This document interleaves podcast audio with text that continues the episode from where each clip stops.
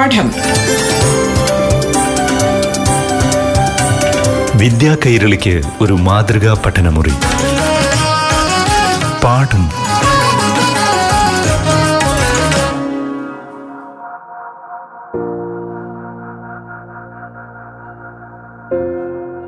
പ്രിയപ്പെട്ട കൂട്ടുകാരെ പാഠം ക്ലാസ് മുറിയിലേക്ക് എല്ലാ പ്രിയ കൂട്ടുകാർക്കും സ്വാഗതം. വേനലവധി കാലത്തിലൂടെയാണ് കൂട്ടുകാർ കടന്നു പോകുന്നത് കളികളും ചിരികളും അതോടൊപ്പം തന്നെ വെക്കേഷൻ ക്ലാസ്സുകളുമൊക്കെയായി കൂട്ടുകാർ വലിയ ആഹ്ലാദത്തിലുമായിരിക്കും. പ്രത്യേകിച്ചും കോവിഡ് പ്രതിസന്ധിയൊക്കെ മാറി നാം പഴയ കാലം തിരിച്ചു പിടിക്കുന്ന ഒരു കാലഘട്ടത്തിലൂടെയാണ് കടന്നു പോകുന്നത് ഇന്നത്തെ പാഠം ക്ലാസ്സിൽ കൂട്ടുകാർക്ക് ഏറെ രസിക്കുന്ന ഒരു വിഷയമാണ് അവതരിപ്പിക്കുന്നത്. അതായത് തലമുറകളായി നമ്മുടെ സമൂഹത്തിൽ പറഞ്ഞു കേൾക്കുന്ന നിരവധി പഴഞ്ചൊല്ലുകളും പ്രയോഗങ്ങളും പ്രയോഗങ്ങളുമൊക്കെയുണ്ട് ഇതേക്കുറിച്ചാണ് ഇന്നത്തെ പാഠം ക്ലാസ്സിൽ പ്രതിപാദിക്കുന്നത്. അവതരിപ്പിക്കുന്നത് അധ്യാപകനും ചരിത്രകാരനുമായ വെള്ളനാട് രാമചന്ദ്രൻ.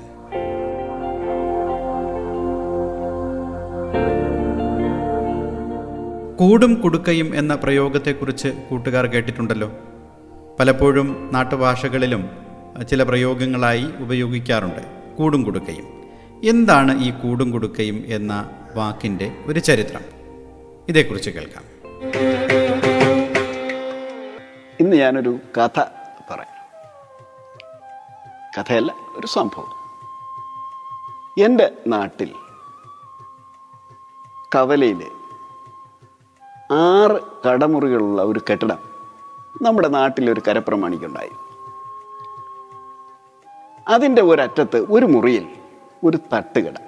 തട്ടുകട എന്ന് പറഞ്ഞാൽ രാവിലെ ഒരു നാല് മണിക്ക് അത് സജീവമാകും ചായ മാത്രം. പതിനൊന്ന് മണിക്ക് അടയ്ക്കും. അത് കഴിഞ്ഞ് മൂന്ന് മണിക്ക് അത് വീണ്ടും സജീവമാകും അപ്പോൾ ചായയും വടയും കിട്ടും. അപ്പോൾ ശരിക്കൊരു നാടൻ തട്ടുകട.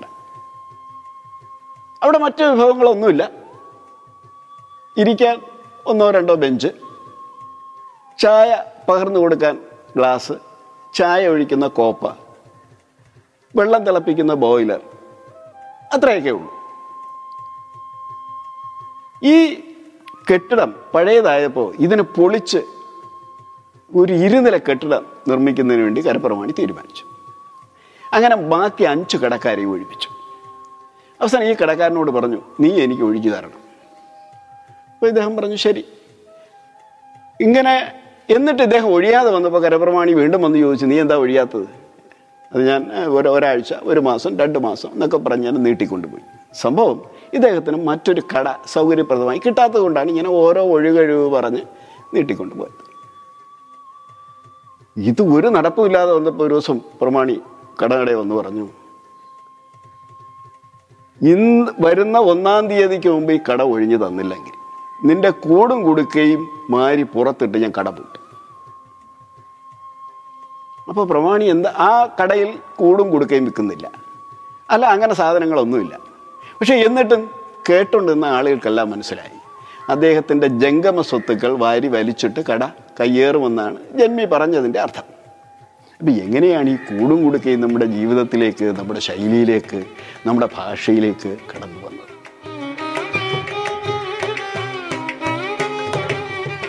ഇത് നമ്മുടെ പൗരാണിക വിദ്യാഭ്യാസ സമ്പ്രദായവുമായി ബന്ധപ്പെട്ട് കിടക്കും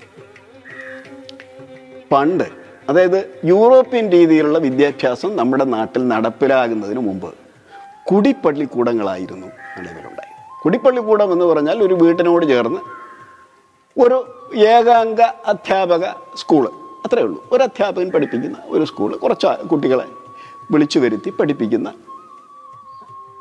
എഴുത്ത് കളരികൾ എന്ന് അതിന് പറയും. എഴുത്തുകളരി എന്ന് പറയാറുണ്ട് കുടിപ്പള്ളിക്കൂടം എന്നൊക്കെ പല പേരുകളിൽ അറിയപ്പെട്ടു അപ്പോൾ അന്ന് സ്ലേറ്റില്ല പേനയില്ല പേപ്പറില്ല അപ്പോൾ കുട്ടികൾ അക്ഷരം എങ്ങനെയാണ് പഠിച്ചിരുന്നത്? പഠിച്ചിരുന്നത് ഇങ്ങനെയാണ്. ആറ്റുമണൽ തറയിൽ നിരത്തി അതിൽ ചൂണ്ടുവിരൽ കൊണ്ട് എഴുതി പഠിക്കും അക്ഷരങ്ങൾ. പുസ്തകങ്ങളിലായിരുന്നു. പുസ്തകങ്ങൾക്ക് പകരം ഉപയോഗിച്ചിരുന്നത് താളിയോലകളാണ്. താളിയോല എന്ന് പറഞ്ഞാൽ പനയോല. അപ്പോൾ ഈ പനയോലയിൽ അധ്യാപകൻ നാരായം കൊണ്ട് അക്ഷരങ്ങളും ഹോംവർക്കും പിന്നെ കവിതയും ഒക്കെ എഴുതി കണക്കുമൊക്കെ എഴുതി കുട്ടികളെ ഏൽപ്പിക്കും. അപ്പോൾ കുട്ടി ഇതുകൊണ്ട് വീട്ടിൽ പോകും. വീട്ടിൽ കൊണ്ടുവച്ചാണ് കുട്ടി ഈ പനയോല നോക്കി പഠിക്കുന്നത്. അപ്പോൾ ഒരു കുട്ടി സ്കൂളിൽ പോകുമ്പോൾ രണ്ട് കാര്യങ്ങൾ വേണം. നമ്മൾ പണ്ട് പറയും സ്ലേറ്റും പുസ്തകം കൊണ്ടുപോകുന്നു. ഇപ്പോൾ പറയും ബുക്കും പുസ്തകവും കൊണ്ടുപോകുന്നു. പക്ഷേ പണ്ടത്തെ കുട്ടി കൊണ്ടുപോകേണ്ടത് എത്രയാണ് മണലും പനയോലയും അപ്പോൾ ഈ മണൽ എങ്ങനെ കൊണ്ടുപോകും? മണൽ കൊണ്ടുപോകുന്നത് ഇന്നത്തെ പോലെ പ്ലാസ്റ്റിക് കൂടും ഒന്നും ഇല്ലാതിരുന്ന അല്ലെങ്കിൽ കപ്പുകളോ അങ്ങനെയുള്ള കുപ്പികളോ ഒന്നും ഇല്ലാതിരുന്ന ഒരു കാലത്ത് തേങ്ങ കുടുക്കയിലാണ് കൊണ്ടുപോകുന്നത്. തേങ്ങ കുടുക്ക നമുക്കറിയാം. വലിയ തേങ്ങ തേങ്ങയുടെ അകത്തുള്ള മാംസളമായ ഭാഗമൊക്കെ വെള്ളമൊക്കെ കളഞ്ഞതിന് ശേഷം ഉണക്കി വൃത്തിയാക്കി എടുക്കുന്നതാണ് കുടുക്ക. ഈ കുടുക്കയ്ക്കകത്ത് അരിച്ച ആറ്റുമണൽ നിറച്ച് കരിയില കൊണ്ടടയ്ക്കും. അതാണ് കുടുക്ക. ഇനി പനയോല. പനയോലയാണ് പുസ്തകം. ഇത് കൊണ്ടുപോകുന്നത് എങ്ങനെ? ചുമ്മാ കൊണ്ടുപോകാൻ പറ്റില്ല കാരണം പനയോല പ്രോസസ്സ് ചെയ്താണ് സാധാരണ ഉപയോഗിക്കേണ്ടത്. നമ്മളെ പഴയ ഗ്രന്ഥക്കെട്ടുകളൊക്കെ അങ്ങനെയാണ് കാരണം ഇളം പനയോല എടുത്ത് അത് പുഴുങ്ങി നിഴലിൽ ഉണക്കിയൊക്കെയാണ് അതിനകത്ത് ചെയ്തിരുന്നത്. പക്ഷേ ഈ സ്കൂളിൽ കുട്ടികൾ ഉപയോഗിക്കുന്നതിന് അത്രയും വലിയൊരു ഒരു ദീർഘകാല ഉപയോഗം അല്ല. വളരെ കുറച്ച് കാലം അത് ഉപയോഗിച്ചാൽ മതി. അതുകൊണ്ട് അത് പ്രോസസ്സൊന്നും ചെയ്യില്ല. ഓല നേരെ വെട്ടിയെടുത്ത് ഉണക്കി രണ്ട് തലയും പാലും കഷണം ആക്കി മുറിച്ച് വൃത്തിയാക്കി അതിലെഴുതുകയാണ് പതിവ്. പക്ഷേ ഈ ഓല കൈ വെച്ച് കൊണ്ടുപോകുമ്പോൾ വേർപ്പ് പറ്റി ഇത് ചെത്തുപോകും അതുമാത്രമല്ല കറുപ്പ് പിടിച്ച പിന്നെ ഇത് വായിക്കാനും പറ്റില്ല. അപ്പോൾ അതുകൊണ്ട് ഓല വേർപ്പ് പറ്റാതെ കയ്യിൽ കൊണ്ടു കയ്യിൽ കൊണ്ടുപോയ വേർപ്പ് പറ്റും. അപ്പോൾ ഇത് ഒഴിവാക്കാൻ വേണ്ടി അത് ഓല കൊണ്ടുപോകുന്നതിന് പാളയിലോ മറ്റോ ഒരു കൂട് തയ്ക്കും. ഈ കൂടെന്ന് പറയുന്നത് നമ്മുടെ ഏതാണ്ട് ഇന്നത്തെ പ്ലാസ്റ്റിക് ക്യാരി ബാഗിന് സമാനമായ ഒരു കൂട് തയ്ക്കും. ഇതിനകത്ത് ഓലയിടും. അപ്പോൾ ഒരു കുട്ടി സ്കൂളിൽ പോകുന്നത് ഇത്രയും കൊണ്ടാണ്. ഏത്? മണൽ നിറച്ച കുടുക്കയും പനയോല കൊണ്ടുള്ള കൂടും. അങ്ങനെ കൂടും കുടുക്കയും കൊണ്ടാണ് കുട്ടി സ്കൂളിൽ പോകുന്നത്. ഇപ്പോൾ സ്കൂളിൽ ചെന്നു. സ്കൂളിൽ ചെന്ന പറഞ്ഞാൽ തറയിൽ ചമ്പ്രം പടിഞ്ഞിരിക്കും. അധ്യാപകൻ പീഠത്തിൽ മുകളിൽ ഇരിക്കും. അധ്യാപകൻ സാധാരണ ആശാൻ എന്നൊക്കെയാണ് വിളിച്ചിരുന്നത്. ഇരിക്കും. അപ്പോൾ കുട്ടി പിന്നെ കുടുക്കയിൽ നിന്ന് അടപ്പെടുത്ത് മണൽ മുൻവശത്ത് തന്റെ അവിടെ നിരത്തി ദോശ പോലെ നിരത്തി അതിനകത്ത് എഴുതി പഠിക്കും. ഈ സമ്പ്രദായം തുടരുമ്പോൾ ഇതിൽ ഈ പഴയ ഗുരുകുല വിദ്യാഭ്യാസമാണ്. അപ്പോൾ അധ്യാപകനെ ഭയഭക്തി ബഹുമാനങ്ങളോട് കൂടി വേണം കാണാൻ. ഇന്നത്തെ പോലെ വീർതി കുട്ടികൾ അന്നും ഉണ്ടായിരുന്നു നമ്മൾ ഓർക്കണം. അപ്പോൾ അന്ന് സ്കൂളിൽ താമസിച്ചു വരുന്ന ആളുകൾ അധ്യാപകനെ അനുസരിക്കാത്തവർ കാണാപ്പാടം പഠിക്കാത്തവർ എഴുതാൻ മടി കാണിക്കുന്നവർ അങ്ങനെയുള്ള ആളുകളൊക്കെ ഉണ്ടായിരുന്നു ഇവരെയൊക്കെ അധ്യാപകൻ നല്ലവണ്ണം ചെവിക്ക് പിടിച്ച് കിഴുക്കുക അടി കൊടുക്കുക ഒക്കെ ചെയ്യും. എന്നിട്ടും നന്നാവാത്ത ചിലരുണ്ട്. അവരോട് പറയും നീ നാളെ മുതൽ വേണ്ട നിന്റെ കൂടും കുടുക്കം എടുത്തുകൊണ്ട് വീട്ടിൽ പോകുന്നു പറയും. അങ്ങനെ ഈ കുസൃതികളായ കുട്ടികളുടെ കൂടും കുടുക്കം എടുത്തുകൊണ്ട് വീട്ടിൽ പോകാൻ അന്ന് അധ്യാപകൻ പറഞ്ഞു. അത് അതിനുശേഷം കാലം എത്രയോ കഴിഞ്ഞു. കൂടുപോയി കുടുക്ക പോയി അതിന് പകരം സ്ലേറ്റും പുസ്തകവും വന്നു. സ്ലേറ്റും പുസ്തകത്തിന് പകരം പേനയും പെൻസിലും വന്നു. ഇപ്പോൾ ഏതാണ്ട് നമ്മൾ ഈ ഡിജിറ്റൽ യുഗത്തിലേക്ക് മാറിയ കമ്പ്യൂട്ടർ അക്ഷരങ്ങളിലേക്ക് മാറിയ കാലത്തും പണ്ട് നമ്മൾ ശീലിച്ച ആ ഒരു കൂടും കുടുക്കയും ശൈലി ഇന്നും നമ്മൾ ഉപയോഗിച്ചു കൊണ്ടിരിക്കുന്നു. അതായത് നമുക്ക് ഇഷ്ടമില്ലാതെ നമുക്ക് ദേഷ്യം വരുമ്പോൾ പിന്നെ കുട്ടികളോടും മുതിർന്നവരോടും സുഹൃത്തുക്കളോടും ഒക്കെ നമ്മൾ പറയാറുണ്ട് നിന്നെ എന്റെ കണ്ണ് വെട്ടത്ത് കണ്ടുപോകരുത് എന്റെ കൂടും കുടുക്കയൊക്കെ എടുത്തുകൊണ്ട് സ്ഥലം വിട്ടോ എന്ന് പറയുന്ന ശൈലി ഇന്നും നിലനിൽക്കുന്നു. ഇന്നും നമ്മൾ പൈതൃക പാഠങ്ങൾ മറന്നിട്ടില്ല എന്നുള്ളതിന്റെ ഒരു തെളിവാണ് ഈ ശൈലി.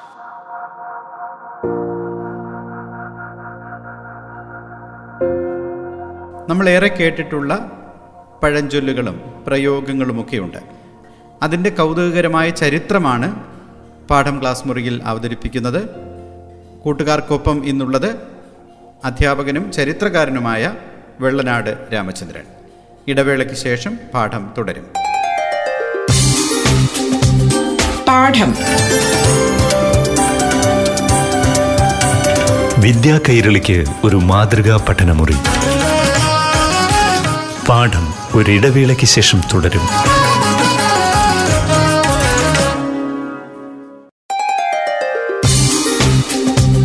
പാഠം. വിദ്യാ കൈരളിക്ക് ഒരു മാതൃകാ പഠനമുറി. പാഠം തുടരുന്നു.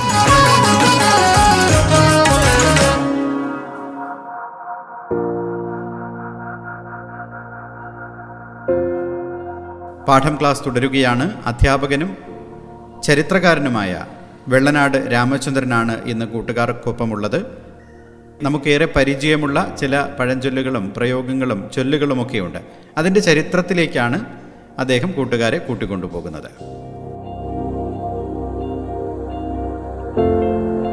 കൂടും കൊടുക്കയും എന്ന പ്രയോഗത്തിന്റെ ചരിത്രമാണ് അല്പം മുൻപ് അദ്ദേഹം സൂചിപ്പിച്ചത്. ഇനി കുംഭകോണം. കുംഭകോണം എന്ന പ്രയോഗം പലപ്പോഴും നമ്മൾ കേട്ടിട്ടുണ്ട് പലപ്പോഴും അഴിമതിയുമായി ബന്ധപ്പെട്ടൊക്കെയാണ് ഇത് കേൾക്കാറുള്ളത്. എങ്ങനെയാണ് ഈ കുംഭകോണം എന്ന പ്രയോഗം ഉണ്ടായത്? അതേക്കുറിച്ച് കേൾക്കാം. നമുക്ക് മദ്രാസിൽ നിന്ന് തുടങ്ങാം. തമിഴ്നാട്ടിലെ ഒരു സ്ഥലമുണ്ട്. എന്റെ പേര് കുംഭകോണം എന്നാണ്. വളരെ പ്രസിദ്ധമായൊരു സ്ഥലം. ഇവിടെ പന്ത്രണ്ട് വർഷത്തിലൊരിക്കൽ നടക്കുന്ന കുംഭമേള വളരെ പ്രസിദ്ധമാണ്. പക്ഷെ നമ്മളുടെ കുംഭകോണം പ്രത്യേകിച്ച് തിരുവിതാംകൂറുകാരുടെ കുംഭകോണം എന്ന് പറയുന്നത് കേൾക്കുമ്പോൾ തന്നെ അഴിമതിയാണ്.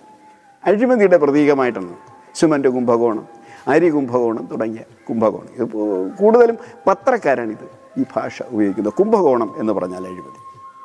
അപ്പോൾ എങ്ങനെയാണ് ഈ കുംഭകോണം അഴിമതിയുടെ പര്യായമായി മാറിയത് എന്ന് നോക്കുന്നത് വളരെ കൗതുകകരമായി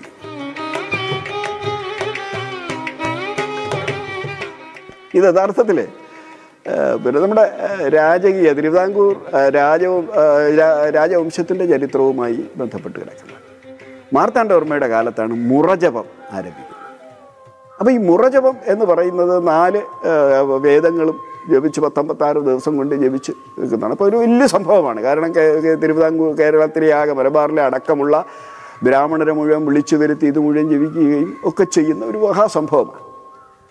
അയിത്തം കൊടികുത്തി വാണിരുന്നൊരു കാലമാണെന്ന് ഞാൻ പ്രത്യേകം പറയേണ്ട കാര്യമില്ല. എല്ലാവർക്കും അറിയാം.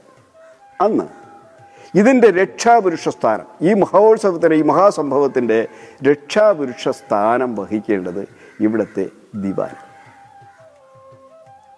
ദിവാനോ ദളവയോ ആണ്. അപ്പോൾ അതുകൊണ്ട് തന്നെ ദളവ അല്ലെങ്കിൽ ദിവാൻ ബ്രാഹ്മണൻ തന്നെയായിരിക്കും മാത്രമല്ല വെറും ബ്രാഹ്മണനായിരുന്നാൽ പോരാ. അന്ന് ബ്രിട്ടീഷ് മേൽക്കോയ്മ കൂടി നമ്മൾ സ്വീകരിച്ചിരുന്നത് കൊണ്ട് ബ്രിട്ടീഷ് റെസിഡന്റുമായി സംസാരിക്കുന്നതിന് ഇംഗ്ലീഷും പരി ഇംഗ്ലീഷിന്റെ പരിജ്ഞാനവും ഉണ്ടായിരിക്കും. അപ്പോൾ ഇംഗ്ലീഷ് അറിയാമായിരിക്കണം. രാജാവുമായി സംസാരിക്കുന്ന ആൾ തമിഴോ മലയാളമോ അറിഞ്ഞിരിക്കണം. ബ്രാഹ്മണരായിരിക്കണം. ഇത്രയും ക്വാളിറ്റിയുള്ള ഒരാളിനെ മാത്രമേ അന്ന് ദിവാനായോ ദളവയായോ നിയമിക്കാൻ സാധ്യത ഉണ്ടായിരുന്നു. കേരളത്തിലെ ബ്രാഹ്മണരെ സംബന്ധിച്ചിടത്തോളം അതൊരു ഇംഗ്ലീഷിനോട് വലിയ പ്രതിപത്തി കാണിച്ചിരുന്നത് അവർ സംസ്കൃതത്തിൽ പ്രാവീണ്യം നേടിയവരായി അവരുടെ വിൽപ്പത്തി മുഴുവൻ പ്രകടിപ്പിച്ചത് സംസ്കൃതത്തിലായി അതുകൊണ്ട് തന്നെ കേരളീയ ബ്രാഹ്മണർ പിന്നെ ഈ ഒരു ഈ ഒരു നിയമനത്തിന് ഈ ഒരു പോസ്റ്റിന് പരിഗണിക്കപ്പെട്ടിരുന്നില്ല. അപ്പോൾ സ്വാഭാവികമായി ഇവരെ മുഴുവൻ ക്ഷണിച്ചിരുന്നത് മദ്രാസ് പ്രവിശ്യയിൽ നിന്നായി കാരണം മദ്രാസ് പ്രവിശ്യ നമുക്കറിയാം അന്ന് ബ്രിട്ടീഷ് ഭരണത്തിന് കീഴിലായിരുന്നു. അതുകൊണ്ട് തന്നെ യൂറോപ്യൻ വിദ്യാഭ്യാസവും വിദ്യാഭ്യാസ സമ്പ്രദായവുമായി പൊരുത്തപ്പെടുകയും ഇംഗ്ലീഷ് വിദ്യാഭ്യാസം സിദ്ധിക്കുകയും ചെയ്ത ബ്രാഹ്മണരുടെ ഒരു ശക്തമായ വ്യക്തമായൊരു ഒരു ഒരു വലിയൊരു സമൂഹം തമിഴ്നാട്ടിലുണ്ടായി. അത് അവരുടെ ഈ ബ്രാഹ്മണരുടെ ഏറ്റവും വലിയ ശക്തമായൊരു സെറ്റിൽമെന്റ് ഉണ്ടായിരുന്ന ഒരു പ്രദേശമാണ് കുംഭകോണം. അപ്പോൾ എല്ലാ കാലത്തും ഈ കുംഭകോണത്ത് നിന്ന് ബ്രാഹ്മണരെ പ്രാഗൽഭ്യം ഇംഗ്ലീഷിലും ഒക്കെ പ്രാവീണ്യമുള്ള സംസ്കൃതത്തിൽ പ്രാവീണ്യമുള്ള തമിഴിൽ പ്രാവീണ്യമുള്ള പ്രഗത്ഭരായ പിന്നെ ബ്രാഹ്മണ പ്രമുഖരെ ഇവിടെ ക്ഷണിച്ചു വരുത്തി ദിവാനും ദളവിയും ഒക്കെ ആയി ശരിക്കും പറഞ്ഞ താക്കോൽ സ്ഥാനങ്ങളിലൊക്കെ നിയമിച്ചിരുന്നു അപ്പോൾ അവർ വിളിക്കുമ്പോൾ അവരൊറ്റയ്ക്കല്ല വരിക. കാരണം ഇവിടെ സ്ഥിരമായി ഇന്നത്തെ പോലെ യാത്രാ സൗകര്യങ്ങളൊക്കെ വളരെ ഇന്നത്തെ പോലെ ഇല്ലാതിരുന്നൊരു കാലത്ത് ഇവരിവിടെ വരുന്നത് കൊടു സകുടുംബ സമേതമാണ്. അങ്ങനെ പുത്ര കളത്രാദികളോടുകൂടി ഒരു വൻ പടയാണ് ഇവിടെ വരിക. വന്നിട്ട് ദിവാൻ സ്ഥാനത്തേക്ക് അല്ലെങ്കിൽ ദളവാ സ്ഥാനത്തേക്ക് ഇവരെത്തപ്പെടുന്നു അത് കഴിഞ്ഞിട്ട് ഇവരുടെ കൂടെ വന്ന പുത്രകളത്രാദികളെയൊക്കെ യോഗ്യത ഉണ്ടെങ്കിലും ഇല്ലെങ്കിലും തിരുവിതാംകൂറിലെ ഭരണരംഗത്തെ താക്കോൽ സ്ഥാനങ്ങളിൽ നിയമിച്ചു അപ്പോൾ സ്വാഭാവികമായും പുറത്തു നിന്ന് വന്നവരാണ് അവർ ഇന്നല്ലെങ്കിൽ നാളെ ഇവിടെ നിന്ന് മടങ്ങിപ്പോകേണ്ടത്. അതുകൊണ്ട് ഈ നാട്ടിനോടോ ഇവിടുത്തെ ജനങ്ങളോടോ അവർക്ക് വലിയ പ്രതിപത്തിയൊന്നുമില്ല. അവർക്ക് അവരെ സംബന്ധിച്ചിടത്തോളം സ്വജനപക്ഷപാതവും കൊള്ളയടിയും എന്താ അഴിമതിയും ഒരു നിത്യ തൊഴിലാക്കി ഖജനാവ് കൊള്ളയടിക്കുക എന്നുള്ളതൊരു നിത്യ തൊഴിലാക്കി ഇവരൊക്കെ മാറ്റി. ഇതിനെതിരെ സി വി രാമപിള്ളയെ പോലെയുള്ള ആളുകൾ സ്വദേശാഭിമാനിയെ പോലെയുള്ള ആളുകൾ മുഴുവൻ എഡിറ്റോറിയലും ലേഖനങ്ങളും നിരന്തരം എഴുതാൻ തുടങ്ങി. അങ്ങനെ കുംഭകോണത്തു നിന്ന് വന്ന് നടത്ത് വന്ന് ഇവിടെ താമസമാക്കി ഇവിടുത്തെ ഖജനാവ് കൊള്ളയടിക്കുന്ന ഇവിടെ അഴിമതി നടത്തുന്ന ഇവരെ കുംഭകോണക്കാർ എന്ന് ആദ്യം പ്രയോഗിക്കുകയും ക്രമേണ കുംഭകോണം അഴിമതിയുടെ പര്യായമായി മാറുകയും ചെയ്തു. അങ്ങനെയാണ് അതിന്റെയൊക്കെ പിന്നിൽ നടന്ന സംഭവം നമുക്കറിയാം. സ്വദേശാഭിമാൻ രാമകൃഷ്ണപിള്ളയെ നാട് കടത്തി സി വി രാമപിള്ള തന്നെ കള്ളപ്പേരിലാണ് പലപ്പോഴും അദ്ദേഹത്തിന് എഴുതേണ്ടി വന്നത്. ഇതിന്റെ അതിന് ശേഷമാണ് മലയാളി മെമ്മോറിയൽ ഈഴവ മെമ്മോറിയൽ തുടങ്ങിയ പൗരാവകാശ രേഖകളൊക്കെ പ്രത്യക്ഷപ്പെടുന്നത് ഈ കുംഭകോണത്തിന്റെ പിന്നെ ആ പ്രയോഗ ആ പ്രയോഗത്തിൽ നിന്ന് അല്ലെങ്കിൽ ആ ശൈലിയിൽ നിന്നുമൊക്കെ രൂപപ്പെട്ട് പിന്നീട് വന്ന ചില പ്രക്ഷോഭണങ്ങളുടെ ഭാഗങ്ങളാണ് ഈ ഈഴവ മെമ്മോറിയൽ മലയാളി മെമ്മോറിയൽ നിവർത്തന പ്രക്ഷോഭണം ഒക്കെ ഈ പറഞ്ഞതുപോലെ നമ്മുടെ സർക്കാരിന്റെ അന്നത്തെ സർക്കാരിന്റെ സിവിൽ സർവീസിൽ ഇവിടുത്തെ ദേശീയരായ ആളുകൾക്ക് പിന്നെ പ്രാതിനിധ്യം കിട്ടുന്നതിന് വേണ്ടിയുള്ള പ്രക്ഷോഭണങ്ങളാണ്. അങ്ങനെ ഈ കുംഭകോണം എന്ന് പറയുന്നത് അഴിമതിയുടെ പര്യാദമായി പത്രക്കാർ ദത്തെടുക്കുകയും ആ പത്രഭാഷ നമ്മുടെ ശൈലിയിലേക്ക് രൂപപ്പെടുകയും ചെയ്തു. ഇത് കണ്ടതിന് ശേഷം ഏതോ ഒരു വിദ്വാൻ ഇങ്ങനെ എഴുതി വെച്ചു. കുംഭകോണയെ കൃതം പാപം കുംഭകോണയെ വിനശ്യത. കുംഭകോണയെ കൃതം പാപം കുംഭകോണത്തിലൂടെ ചെയ്യുന്ന പാപം അഴിമതിയിലൂടെ ചെയ്യുന്ന പാപം കുംഭകോണയെ വിനശ്യത കുംഭകോണത്ത് ചെന്ന് തൊഴുതാൽ അല്ലെങ്കിൽ കുംഭകോണ കുംഭമേളയിൽ പങ്കെടുത്താൽ കുംഭകോണത്തിൽ എന്ന് ദേവനെ തൊഴുതാൽ അത് തീരും എന്ന് ആരോ ഒരു ബിരുദൻ എഴുതി വെച്ച്. ആരാണെന്നറിയില്ല. അങ്ങനെയാണ് കുംഭകോണം നമ്മുടെ ശൈലിയിലേക്ക് കയറിപ്പറ്റിയത്. ഇന്നും പത്രക്കാർ അപൂർവമായെങ്കിലും സുമന്റെ കുംഭകോണവും അരി അരി അരി കുംഭകോണവും ഒക്കെ പത്രത്തിൽ പ്രത്യക്ഷപ്പെടുത്താറുണ്ട്.